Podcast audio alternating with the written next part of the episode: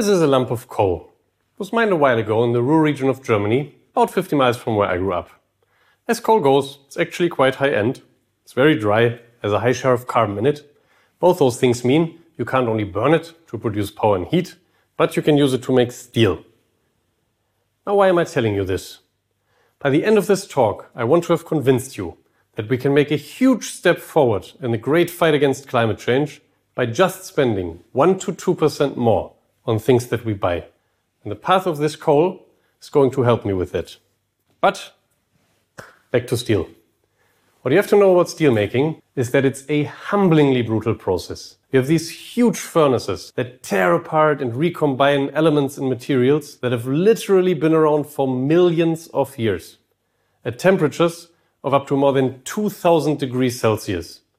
It's a triumph of industrialization, but it's terrible for the climate. More than 5% of all man-made emissions currently come from making steel. And of all the many challenges we face to save the climate, this one's particularly hard to solve. Now, why is that? The first reason is technical. There are technologies to produce low carbon steel. We can, for example, capture the CO2 and pump it back under the earth. It's called carbon capture and storage. Or we can move to entirely new processes that, for example, run on low carbon hydrogen instead of coal. But all of these are currently only at a piloting stage. The second reason is economical. This is likely going to be expensive. And to illustrate that, let's compare the steel challenge to that of companies in other sectors. If you're in, say, manufacturing, most of your emissions come from the power you consume for things like conveyor belts, robots, drives, and so on. You can eliminate them by switching to renewables, which isn't that expensive anymore. In most cases, this won't cost you more than 10 euros per ton of CO2 probably a lot less. Other companies have more energy intensive processes that require a lot of heat to operate. They generate more emissions by burning fossil fuels directly, and that's more expensive to get rid of. Now let's assume across all of their processes, it costs them on average five times as much, somewhere between 40 and 50 euros per ton of CO2. Now, if a steel company wants to move to zero emissions, he either needs to invest significantly into upgrading all of his current plants and into infrastructure that transports CO2 from its plants to a storage site, or he needs to close all its plants and build entirely new ones that, for example, run on low carbon hydrogen. According to industry studies, this can cost them 10 times as much, in the ballpark of 100 euros per ton of CO2. And the costs for a ton of steel could increase by as much as 50%. Now, to make matters even worse, our steel company operates in a commodity business. He almost exclusively competes on price and he has shitty margins already. That means for him saving CO2 is expensive, but his profit per ton of CO2 is very low. And this puts him in the uncomfortable company of only a few other sectors, the so-called hard to abate sectors club. Those are industries like cement and chemicals that have equally messy industrial processes and require very high temperatures to operate. Or aviation and shipping that need to invest a lot of energy to move very large and heavy objects over longer distances. In hard to abate sectors, are one of the larger dilemmas of international climate action, because discussions around decarbonization usually go roughly like this. Where the activist says, Your emissions are harming the planet and threatening humanity. You need to change immediately. And the company answers, I know, but if I invest in low carbon technologies and the next guy doesn't, I will be more expensive and go out of business. That won't help the climate. So first I need a level playing field. Both understandable positions, but bringing down emissions is kind of urgent, and a global level playing field in which, say, all countries agree on one mutual price for carbon emissions probably won't materialize anymore in my lifetime. So this is where the discussions usually reach a stalemate and where my talk would therefore end. But would it end here? I hadn't been invited to hold it. And I already promised you that saving the planet does not have to break the bank. So let's maybe follow the path of our lump of coal just a little further. The last time we left it, it had helped make steel, which climate impact notwithstanding is one of the key building blocks in our economies. It's in many, many things, from huge structures to everyday household items like refrigerators or washing machines. We use it to build wind turbines, which we need to save emissions in the power sector. And we use it to build our cars, which is the part of the journey I'd like us to follow next.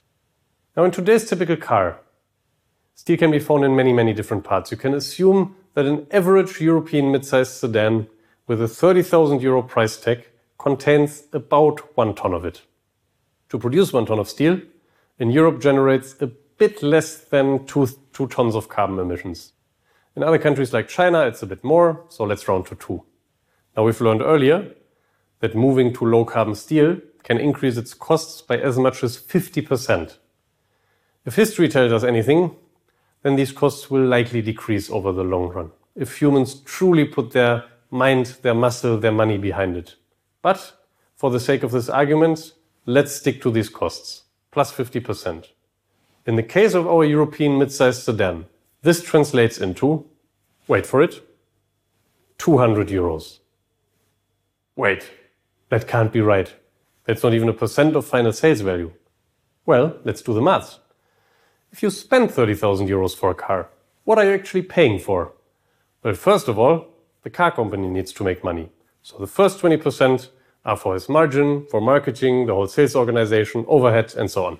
The car has to be assembled. Another 20% go to production. First, the parts in the car have to be assembled. 40% go to suppliers. In this whole process, many things need to be moved from A to B and back, so more goes to transportation. Now only 15% of the price of the car is actually for the materials in it. Things like the battery, aluminum, plastics, glass, and 2% for the steel. This means that materials that make up 90% of a car's emission footprint by the time that I can buy it in the dealership make up only 15% of its costs.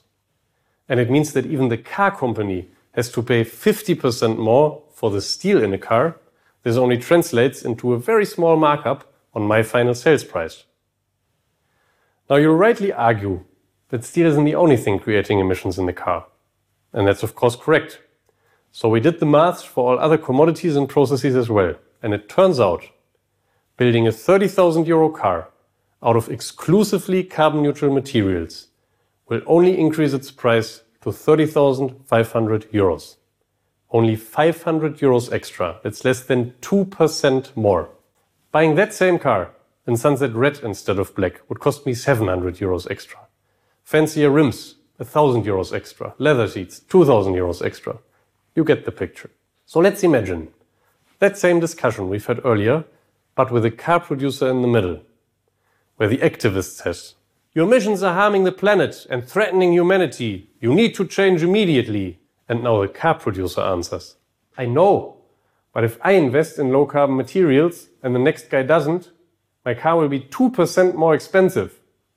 Wait, my customers might actually pay that. And I can market all my cars as carbon neutral. Steel producer, your steel is creating too many emissions in my car. You have to change immediately. I can make low carbon steel for you, but it will be more expensive. How much more expensive? And now we at least have a dialogue. Almost everything about the way we currently live currently contributes to global warming. Most of the things we buy come with a heavy emissions backpack that few of us are really aware of. What I want you to understand is that we can eliminate a lot of these emissions by just spending 1 to 2% more on things that we buy. We've learned what it would cost to produce a carbon neutral car. So how about a carbon neutral smartphone? 3 euros extra. That's 13 cents a month on a two year plan. A carbon neutral pair of jeans, 60 to 70 cents extra.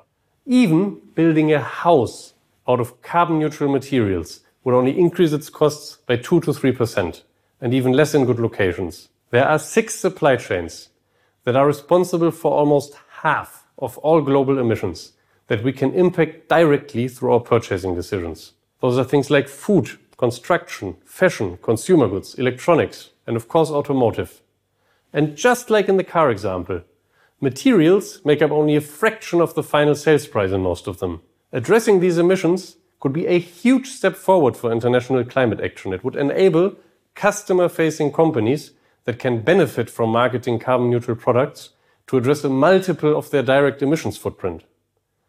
And many of these emissions are in sectors like steel that can't shoulder the costs on their own. Some are in countries that don't yet regulate emissions aggressively enough.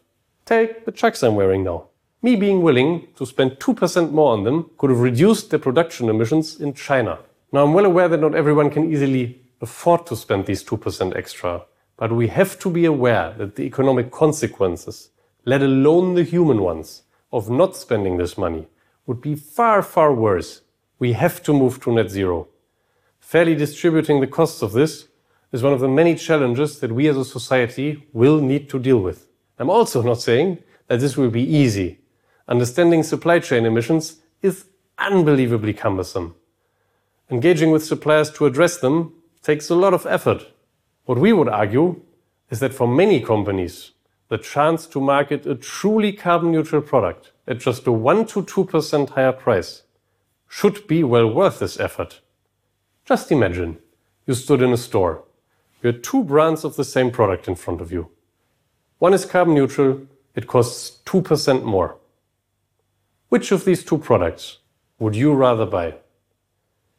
Imagine you had the chance to work for either one of these two companies. Who would you rather work for? Imagine you were an investor. On which of these two companies would you bet your money? Which of these two do you think will be more successful in the long run? To solve the climate crisis, there's still a lot we need to figure out. There are many challenges we need to overcome. But economics don't have to be one of them. Thank you.